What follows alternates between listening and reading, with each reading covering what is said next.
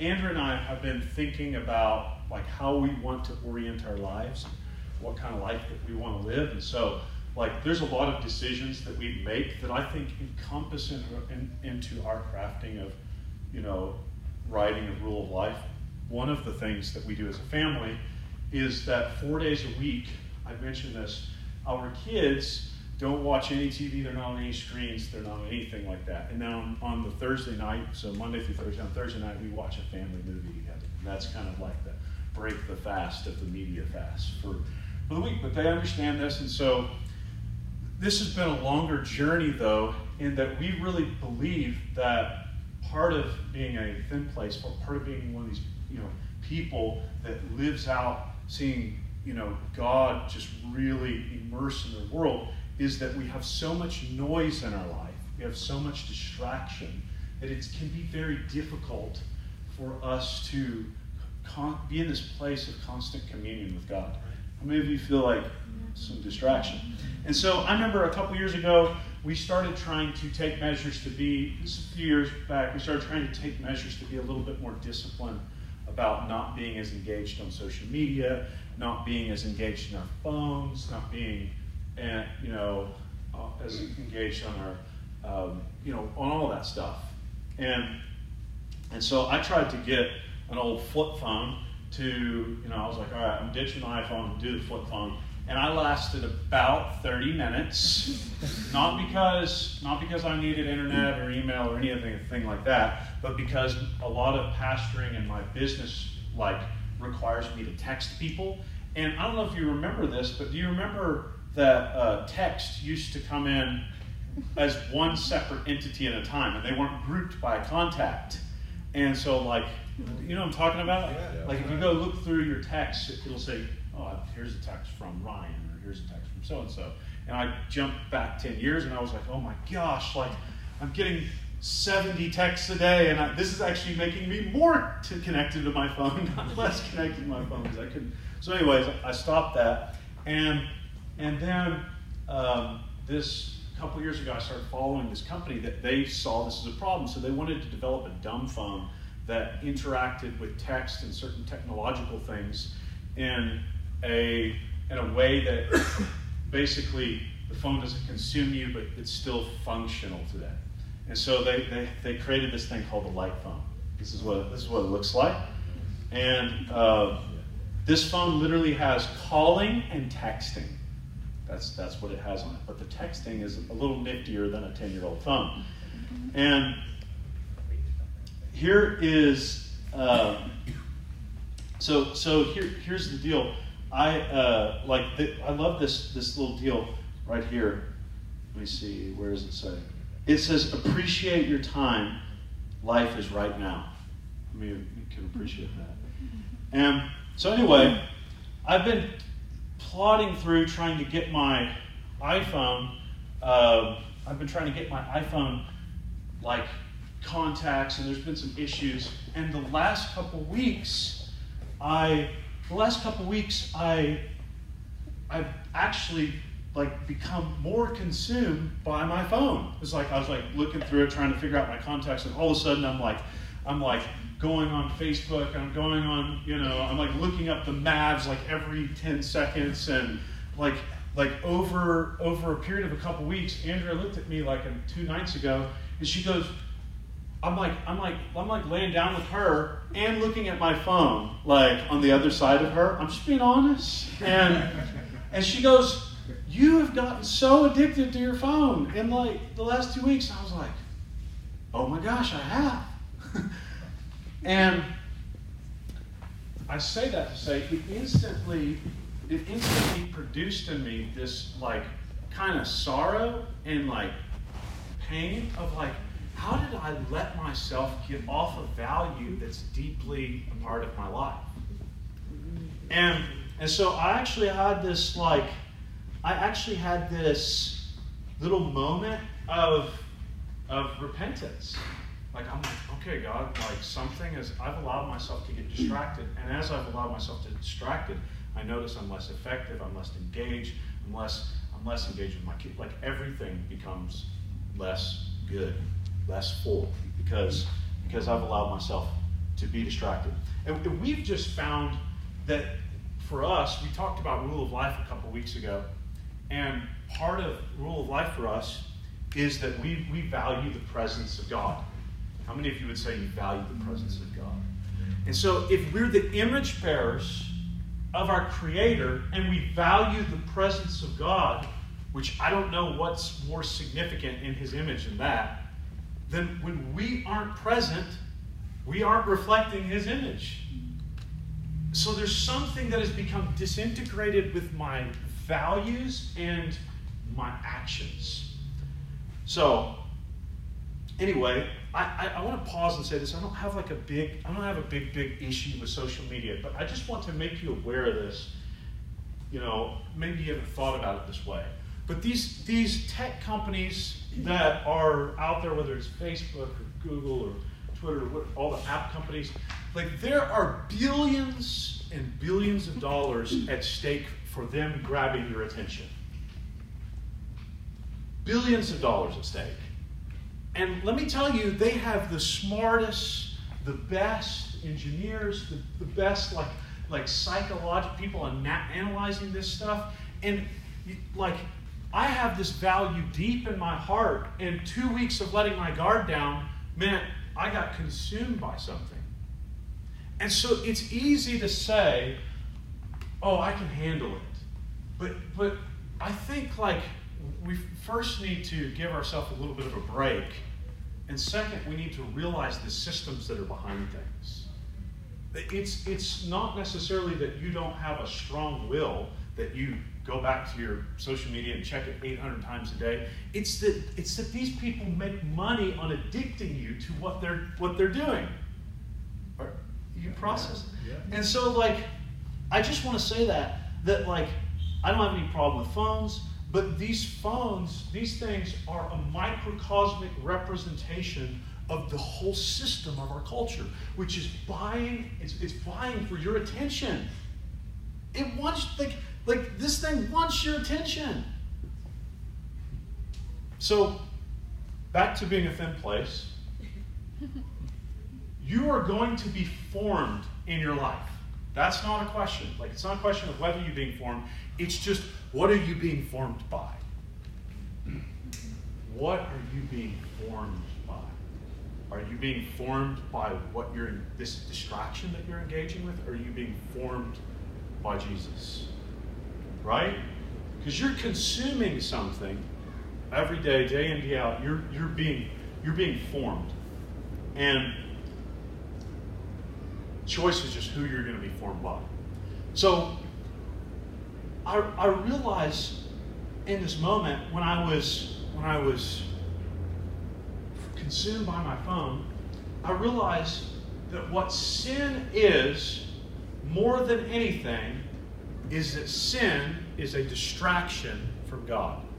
Now, you might not think of looking at your phone too much as sin, but I do. Because I, because it, I could see that it was distracting you from the things that are important. Now, what, what is the consequence of sin? The, the, the reason sin is issue, what Scripture tells us, is that sin separates us from God. Right? That's the issue of sin, is that it separates us from God. And so when you think about life this way, like, like the things that distract us are those things that separate us from God. That's what it means to be a disintegrated person, is that I have all this other stuff going on, but, but I've allowed it to consume me and distract who I am. And so I, I'm going to talk to you today about why we need to live a life of repentance. Not just we need to have a crying moment of repentance at an altar call, but why we need to live a life of repentance. I was thinking all this week about what I wanted to share on, and the Lord was like, Well, you can always share out of your brokenness. And like for me, like this is this is the point. Uh, if you have one thing that you take away home is that you have to learn, you don't just repent one time. You actually have to learn how to posture yourself as a repentant person on a day by day basis. Because every day you will have things that will set not separate you salvifically or identity wise, but will separate your consciousness and separate your presence from His presence. You, are, are you tracking with me? I'm not saying that He removes His presence. I'm not saying He removes any part of Himself to you, but you start being formed by something else in your active separation. Does this make sense? And so for me, the goal of the gospel the goal of the gospel is to release a centrality of our life on the presence of God. A, a centralizing focus on God in our life. Like that's the goal. I want to read to you, I mentioned this scripture a few weeks ago, but I want to read it real quick. And this isn't the scripture we're going to land at, but I'm gonna, I just think it's helpful. Um, Matthew 6, 19 to 24, it says this Do not store up for yourselves treasures on earth where moth and rust moths and vermin destroy, where thieves break in and steal. But store up for yourselves treasures in heaven, where moths and vermin do not destroy, and where thieves do not break in and steal. For where your treasure is, there your heart will be also. Now listen to this part. The eye is the lamp of the body. If your eyes are healthy, your whole body is full of light.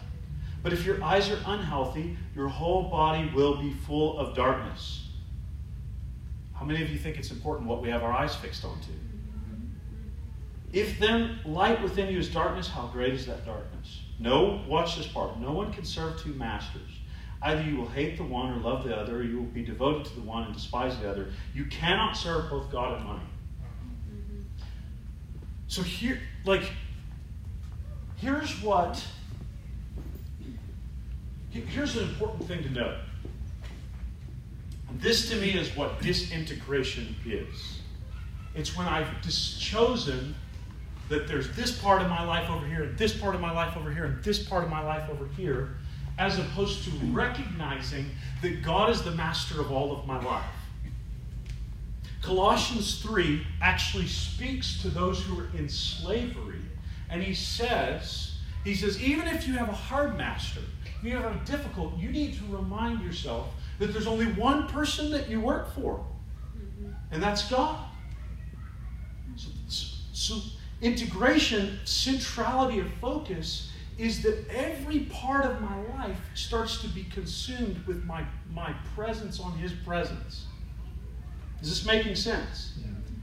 And so, what we need to see here is that Jesus, they still got money. Even though he says you cannot serve with God and money. I mean, if you know, like, they had a guy who carried the money around? So you can't assume here that this means we can't have money. We just need to escape this money system and go hide in a forest. Like, that's not what he's saying here. What he's saying here is that your life doesn't get to be compartmentalized, disintegrated. Your life is one thrust into Jesus. And that when I approach it this way, then I navigate from all of my spaces, abiding in Him, walking with Him, and being central on Him.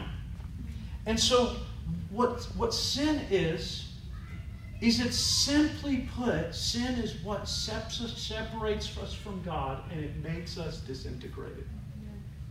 It makes us people that are doing this thing over here, and this thing over here, and this thing over here, and you have nine masters. You can't have nine masters. Jesus says that. You can only have one. Does this make sense? The last two weeks, I didn't master this, this mastered me. Right? If, if, like, I became the tool instead of this being the tool. that's actually the truth. Like, that's not even, that's not even an exaggeration. You know who I, I, I, listened to somebody, a spiritual uh, director, talk about this. It's such an interesting thing to listen to because you like to think about the economics of this. Used to, with software, you were the uh, customer, and so it didn't matter whether they always had your attention. You would pay for something, and then you would have it. You have to understand that you are not the customer. Advertisers are the customer, and so you are the tool. Right? Do you, you, get what I'm saying? I, am trying to say to you that there's a, there's a world out there that it can be utilized you by you or it can utilize you. And so this is not new in 2020. There have been distractions since the dawn of humanity. It's just what the distractions of the day? And so, if we are going to be these thin places, these places of deep integration where the presence of God fills every part of our life, then what we have to learn to do is to be a people of repentance.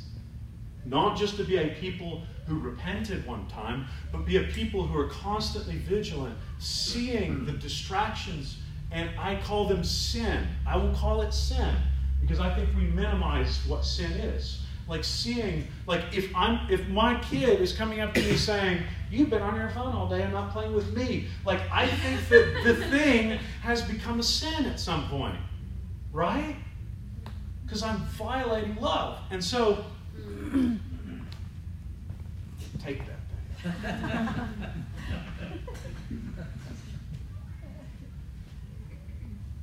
so this is this is I'm gonna read a scripture and I want to say that a life of repentance is is key to a life living in a centrality of focus. I feel like I've gotten repetitive over the last few months, but I feel like the Lord is like, we have to we have to slow down and rest in Him in our lives and center our focus on Him. And that's, anyway. All right, I'm going to read 2 Corinthians uh, 7 5 through 11. And I read this one time last year, I believe. We're coming back to it. For when we came into Macedonia, this Paul talking, we had no rest, but we were harassed at every turn, conflicts on the outside, fears within. That's such real talk. How many of you have ever like conflicts on the outside, fear within? Like that, that is such real talk from the Apostle Paul. But God who comforts the downcast, comfort us by the coming of Titus, good friend. And not only by his coming, but also by comfort that you had given him. He told us about your longing for me, your deep sorrow, your ardent concern for me, so that my joy was greater than ever. Even if I caused you sorrow by my letter, I do not regret it. Though I did regret it, I see that my letter hurt you, but only for a little while. Yet now I'm happy, not because you were made sorry, but because your sorrow led you to repentance. For you became sorrowful as God intended, so were not harmed in any way by us. Godly sorrow brings repentance that leads to salvation and leaves no regret. But worldly sorrow brings death. See what this godly sorrow has produced in you what earnestness, what eagerness to clear yourselves, what indignation, what alarm, what longing, what concern, what readiness to see justice done. At every point, you have proved yourself to be innocent in this matter. Okay, so let's hear what's going on in Paul's talk. It's like you hear, like, if you read Paul with a little bit of eyes open, you, we have to recognize that any letter, it wouldn't matter if it's the Bible or anything that we're reading that's from 2,000 years ago, as much as you think you're familiar with this, you've read it 800 times, you're, you're a little bit of a foreigner here. Like you're reading something that is many centuries and many cultures and many language, languages away from us now. And so, but there are these moments where you see the humanity of these people. And he's like, man, I'm like, you know, basically what Paul is saying here is like, man, it's hard. I got, I got fear within. And he essentially says, I was sad and, and, and nervous because I thought I was too harsh with you. I thought I was, I thought I had said something that had made you sorrowful to the point that it would be harmful to you. And then he's like, but a friend came and told me that that, that really hard letter I sent to you, it, it, produced a little sorrow for a little while, but it actually produced this fruit of righteousness in repentance. And so now I'm not sorrowful, I'm actually happy. Like, I'm like, I imagine like Paul, like out there doing his thing, and it's really rough time, and he's like, oh man, I really screwed up on that thing with the, the Corinthian people. Like, I was a little harsh, you know? And like, how many of you ever have that scripting anxiety where you're like, man, that interaction with that person, I don't know. I don't know if that was good. But then it's like, it doesn't matter whether it was, you know, I don't know if this is talking about First Corinthians. Some people think this is talking about another letter. Um, but it, it ends up not mattering because God actually intended to produce something in them. And so while he's in this really tough place, he has this anxiety released and he's like joyful because these friends and family of his are actually living out a fruitful life in God and, and he got to help them out a little bit. Like, hooray. And are you with me? So, like, why are we talking about? I'm going to stop. So, he's excited about this repentance. Why are we talking about repentance? I do believe that it's a, a key thing. I want to give you, before I go further into this text, I want to give you a few, three reasons why I'm talking about repentance. Firstly, many of us in my age group and, and my parents' age group, in fairness, this was a long process, like, grew up in a time where the church was, where God was moving the church out of legalism. Like, like if you look back at the foundation of the, uh, the denomination that I grew up in, in Pentecostalism, and if you look out of all the holiness denominations, I mean, you had, you know, early on its days, it's like, well, can we can we attend a movie or have a TV? We don't need to have, you know, we don't need to wear pants. Like women like don't need to wear pants. We don't need makeup. We don't need all these things. And it was like it's like there was all these rules created, and don't think for a second though that God wasn't working with these people, because that is ignorance. like I just, you know, like I listen to the stories that my Mimo Papa tell me, and I'm like, wow, God was working in amazing ways. But God is, as Ephesians 4 tells us, always working on his church and perfecting it and bringing it into his image. And so, one of the things that's happened, it's not the only thing that's happened, but in the last hundred years, is the church has been emerging out of legalism. And so, there were a whole lot of talks on repentance in many of the churches that maybe you grew up in, or, you know, like, it's like every week, it's like, we got to repent for some sins. It's like, do I have some sins I need to come down for? I don't know. Maybe I do. You know, it's like when the kids the kids would get saved like 72 times in church because like i don't know like you know is this okay you know you know what i'm talking about um, people felt anxiety about their salvation and their identity in christ how many of you can relate to that people felt like anxious like am i okay like and so so the church is emerging out of that Here's the things. Here's the thing that happens though. If you look back in history, every move of God, every reformation, every doctrinal change that was made for the better, in those times we also left things behind and missed things that once were valued. That's not unique to this day. That's every time that, we've ever seen. As God is changing His church, it's like we'll go over here and emphasize this thing, and in this emphasis, we lose something of value, something that's treasured. And so I think over the last 20, 30, 40 years, we've had increasing talk about the love and the goodness of God, which, I mean, you know, that's like the fountainhead. That's where it all starts. But we've also had a, a diminishing willingness to be accountable and to be willing to be repentant of sin and to even talk about these things.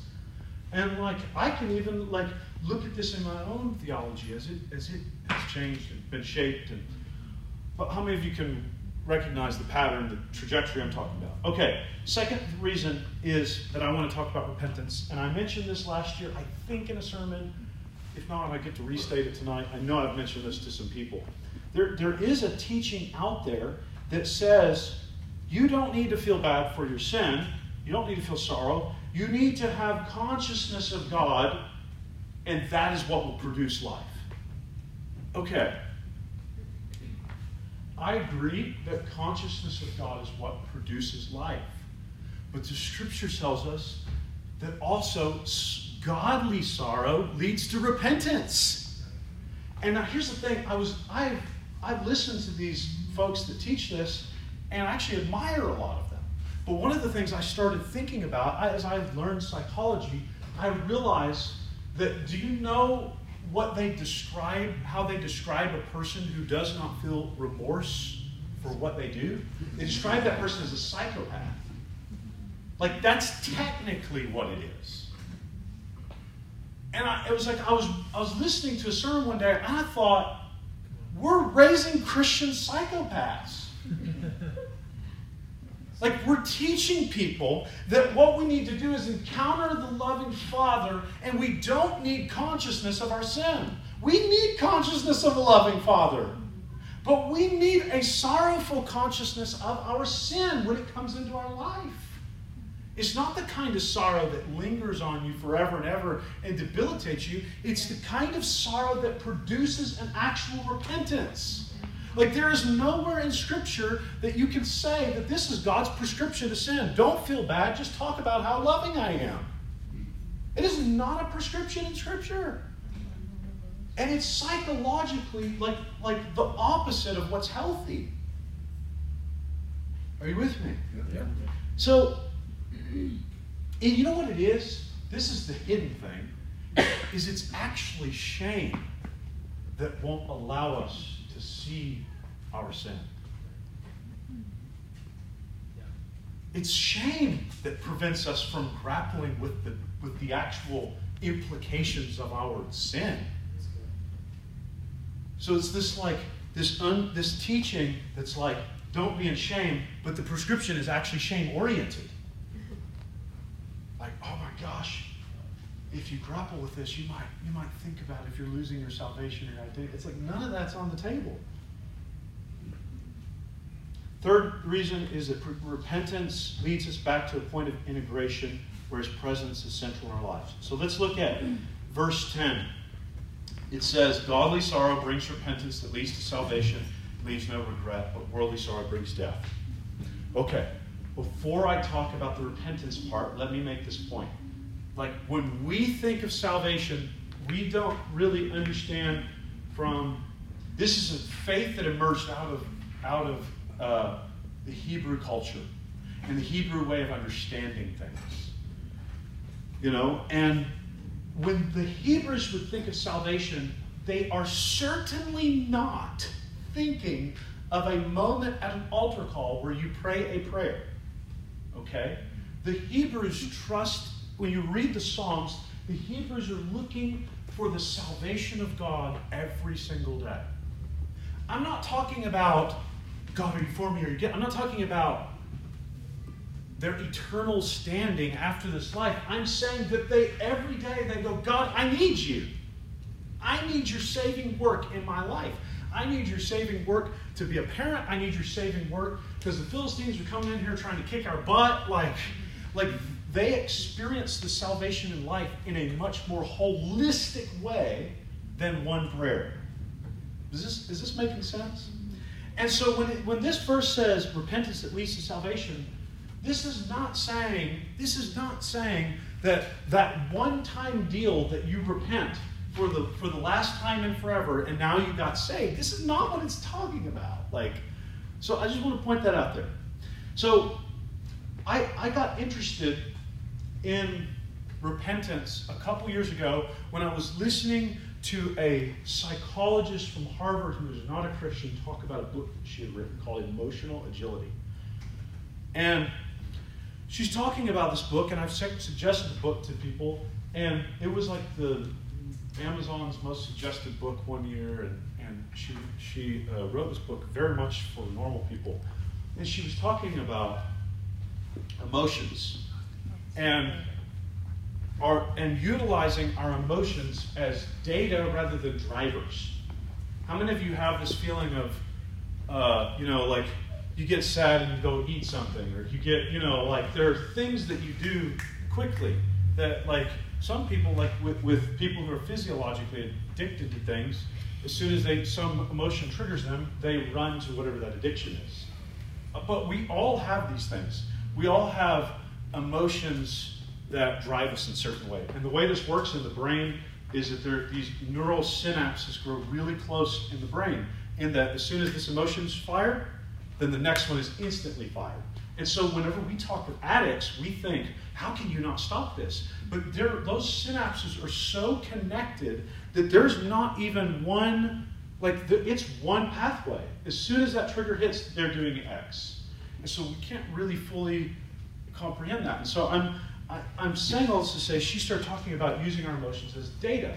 And the way that she explained this is that when you start feeling something, and maybe you have a typical response, you get you get sad or you try to do this thing or you try to do that thing. What she was saying is stop and listen to what you're feeling. Your emotions actually aren't bad. They're not good or bad. They're neutral things. They're data. Does this make sense? Yeah. And so, like, that's that, like, there might be some, I'm using a, a term that she used. We wouldn't use this term, but there might be some guilt that's going on. And you're feeling like a bad, you know, feeling like a bad mom. And she's saying, what might be happening if you stop and observe yourself and go, okay, there's that emotion. I'm feeling this. You start asking questions. Firstly, what happens is the neural synapses in your brain physically separate apart. Secondly, what happens is, is you find out you might have this unhealthy script in you that's just telling lies about yourself. The other thing you might find out is you've actually violated a core conviction of yours.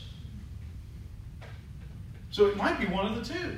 When I started feel, when Andrew said, you've been, you've been addicted to your phone, I went, oh my gosh, that makes me feel bad.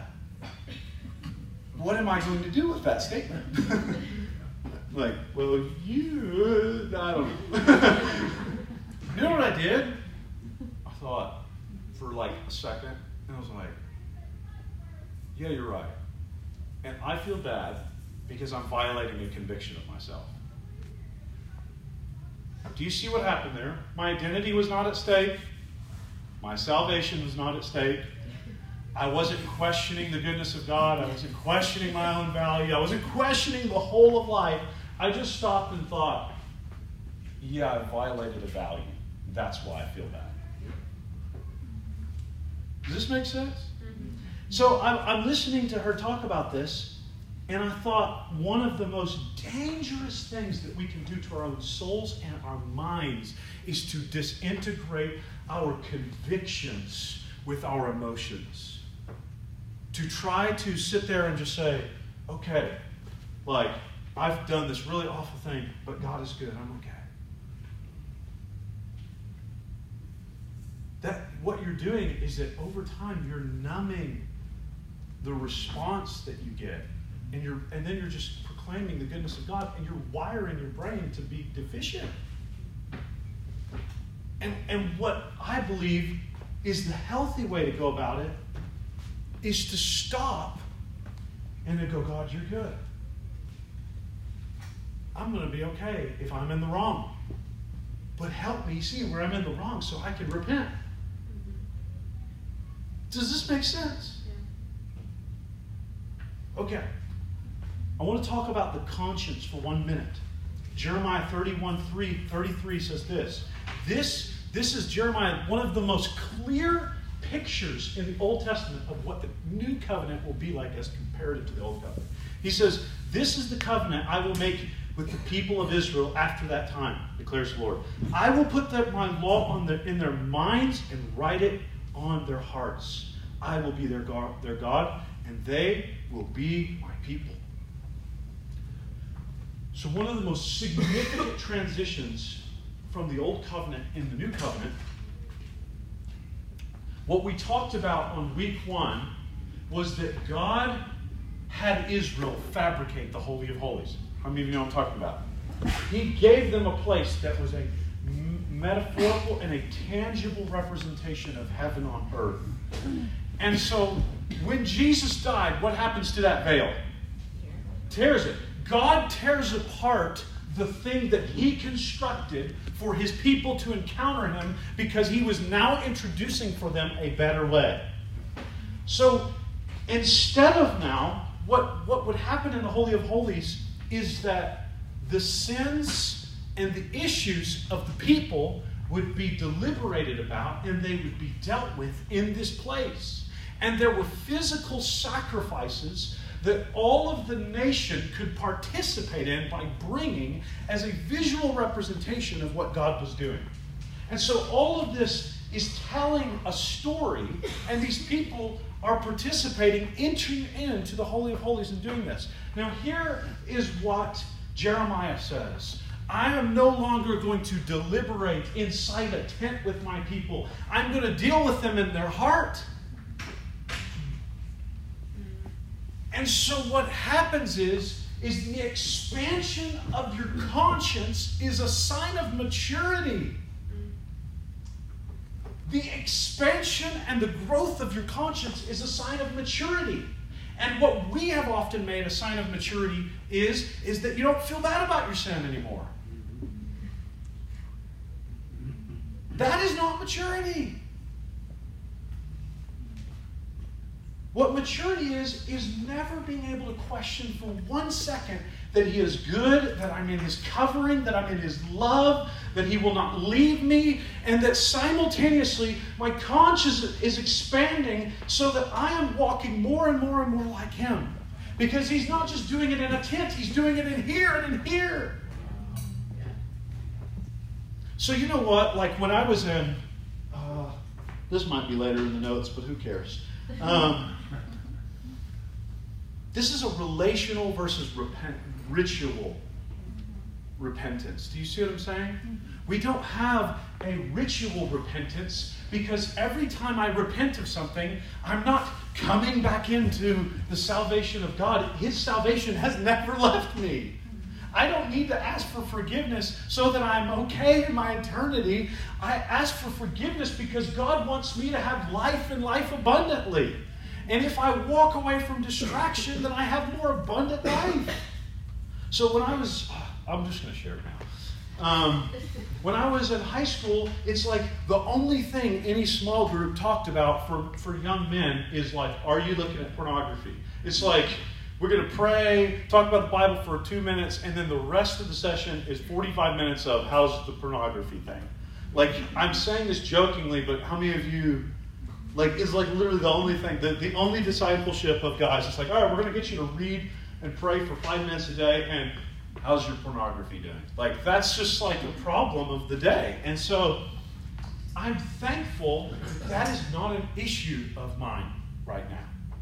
I'm very thankful that, that, that God has delivered me from that. And there are things that I feel sorrowful for now that I did not feel sorrowful for then. Last year, I told this story. I walked into Trader Joe's and I had a, a really distracted day. I wasn't focused on God. I was I was doing something, and this this lady was interacting with you know she was ch- checking out the, the stuff, and she's telling me a story and I, I, she did pause, but I kind of just walked away, and she goes, "Oh, okay, well, have a good night." And it tore my heart. I, I literally walked out in the car, and I, I, I was like, "God, like, I have missed it today." Because I was not present with this woman in love.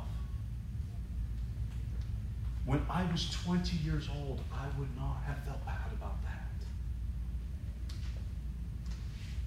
Are you seeing what I'm saying? The goal of your mm-hmm. Christian life is not to rid yourself all bad feeling. The goal of the Christian life is to look more like Jesus. And as you mature, your conscience expands to the point that this is no longer my issue. But like Smith Wigglesworth, and I'm not saying could be there could be some shame in this, and it's, it's sometimes it's hard to tell. It's, it's only your heart that can know. But Smith Wigglesworth once got outside and wept on the ground because he hadn't mentioned the name of Jesus in his speech in 30 minutes. I'm like, okay, I don't know if that's healthy or not, but that's definitely a sign of something different that I'm walking in. Do, do, do you see what I'm saying? Like, life in the journey of God is like, man, every time you mature, His grace is always present, but He also gives us the ability to feel over things that we didn't feel before. And that's because you're growing, not because you're diminishing.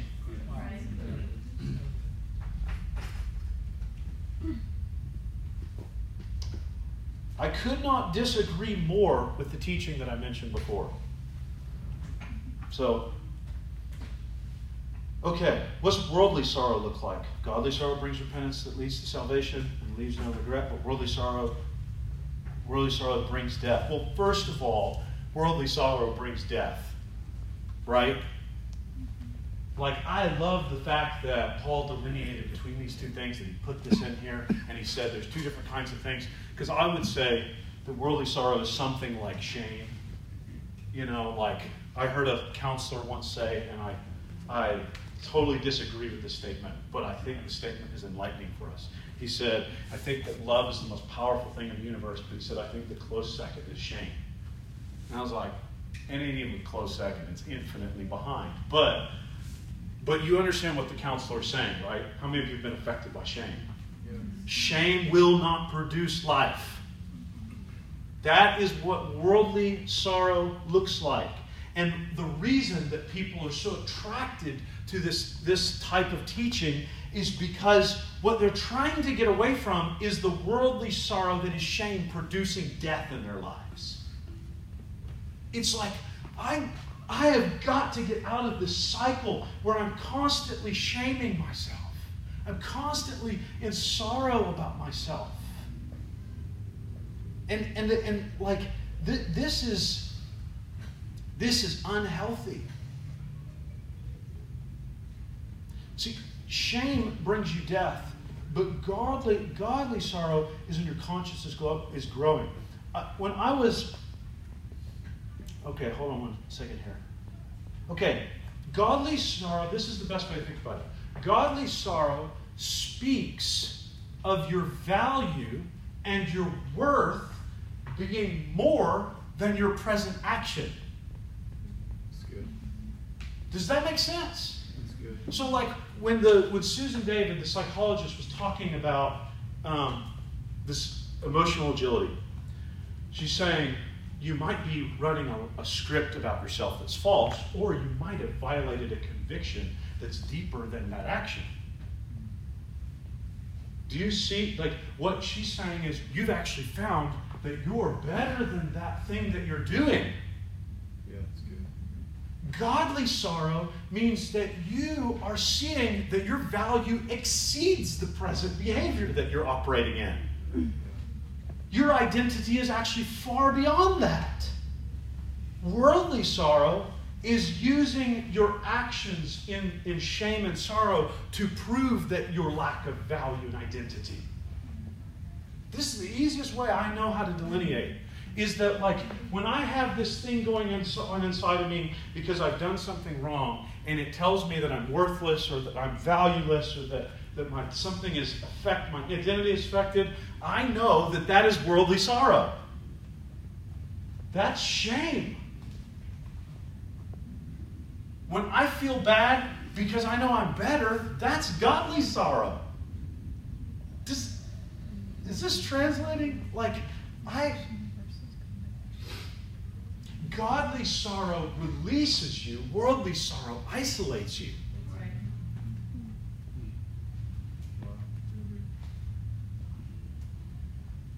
Worldly sorrow makes you do this, and godly sorrow.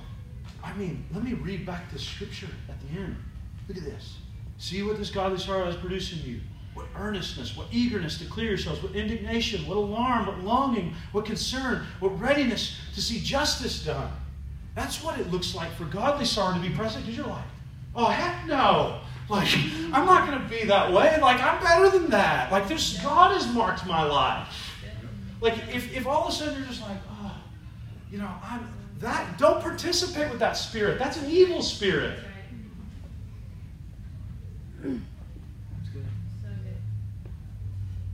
The goal of the Christian life isn't to get rid of the of what we think of are the bad feelings.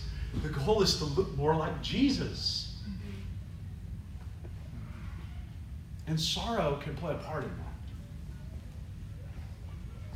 Okay.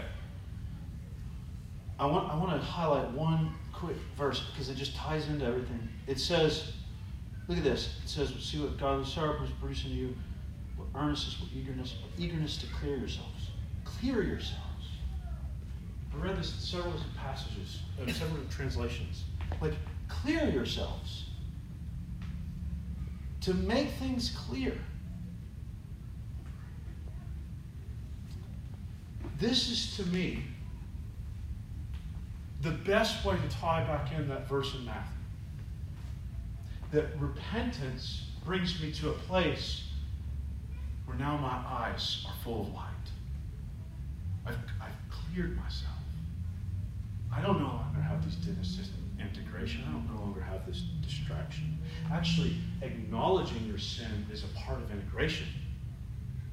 To acknowledge that this is a part of you and to bring it before God, that's a part of getting whole. To not acknowledge it is a path to disintegration. It's a path to a divided house within you. It's a path to hiding parts of you. And I don't want to hide anything from, from God.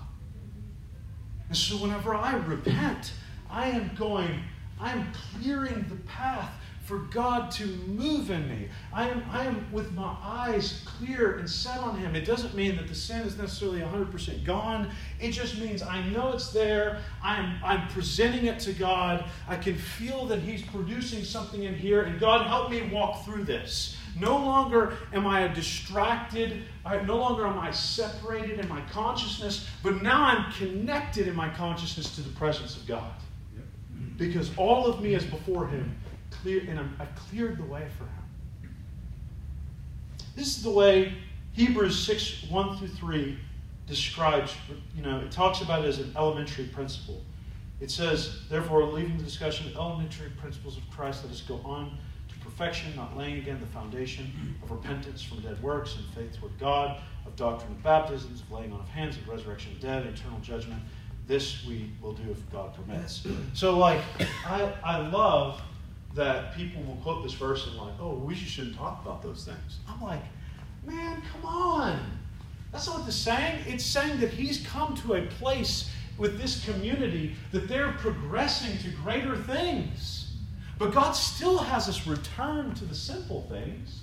He's saying, we, I, I have to move beyond that. You guys should have grown up by now. I've got to move beyond that and talk to you. But that does not mean that God does not return us to simplicity at times and seasons. This was the season that this church that this church was in at the time. Okay? Are you with me? And but here's what it says. It says repentance from dead works. I'm going to tell you what is included in dead works. It's a lot more than what you just think of as obvious sin. You could be doing things that are church things, that are Christian things. You could be doing things that are family things, personal things. You could have developed your own, this is the way I do things. And those works are producing death. Does this make sense? Looking at my phone is not obviously a sin, but as it consumes me, it becomes a work that produces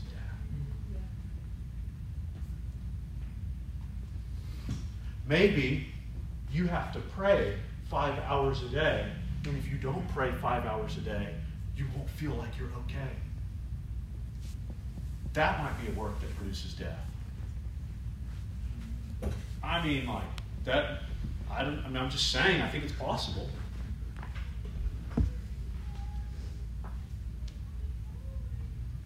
There, there are many things that are works that produce death, and I can't sit here and list them all out. You know them in your spirit, what they are in your life. I know that sitting there on the phone as much as I did, not that I can't have my phone, not that I don't need to make calls or texts or anything. It's not that I have to live like a monk. It's that I know when I've crossed the line with God and I know it's not okay. Does this make sense? I remember, you know, sitting, I think, I don't know if I've told this, it's kind of a funny story. I remember, I like, as Toby mentioned in his wedding, I also too like to take baths. And so I was going to take a bath one day, sit in the hot water, and I felt the Lord, I heard the Lord's voice say, I want you to take some Oreos to go eat and eat an Oreo. Amen. okay. So I sit down in the bath as per the Lord's command. with my Oreos and milk, and I eat the Oreos and milk. This was actually, I actually, I went to the bath because I felt like God told me go to the bath and take, and eat some Oreos. I, okay. I received that. Amen, brother. and anyway, I sat down there, and the Lord was like, what value does this have for you? This Oreo. I was like, I mean, it brings some enjoyment. It doesn't have much nutritional value. Here's what he said It's not the main part of your diet, is it? Okay. So then, then the Lord brought me to, I sometimes drink wheatgrass. He brought me to remembering the wheatgrass. The, the Lord was like, What value does the wheatgrass have? I was like, Well, only nutritional value, zero enjoyment. and he said, It's not the main part of your diet, is it?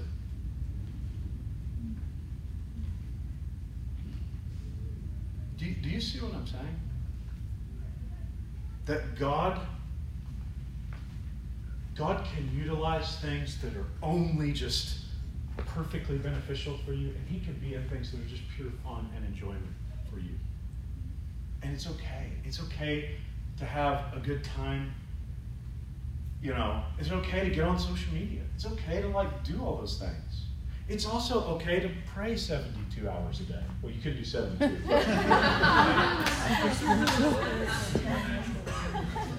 the natural. and the balance is different for everyone. But either side, obsessing over either side can produce death. Are, are you tracking with me? I'm saying when the scripture says repent of dead works, repent of dead works, things that lead to death. Like God is calling us to repent of things that aren't just obviously sin. And that is how your conscience grows. As you go, oh, you know what? I'm not okay with treating that woman who is checking checking out the groceries for me as just the as just the grocery checker out of that night. I'm not okay with that. That's that's my conscience expanding.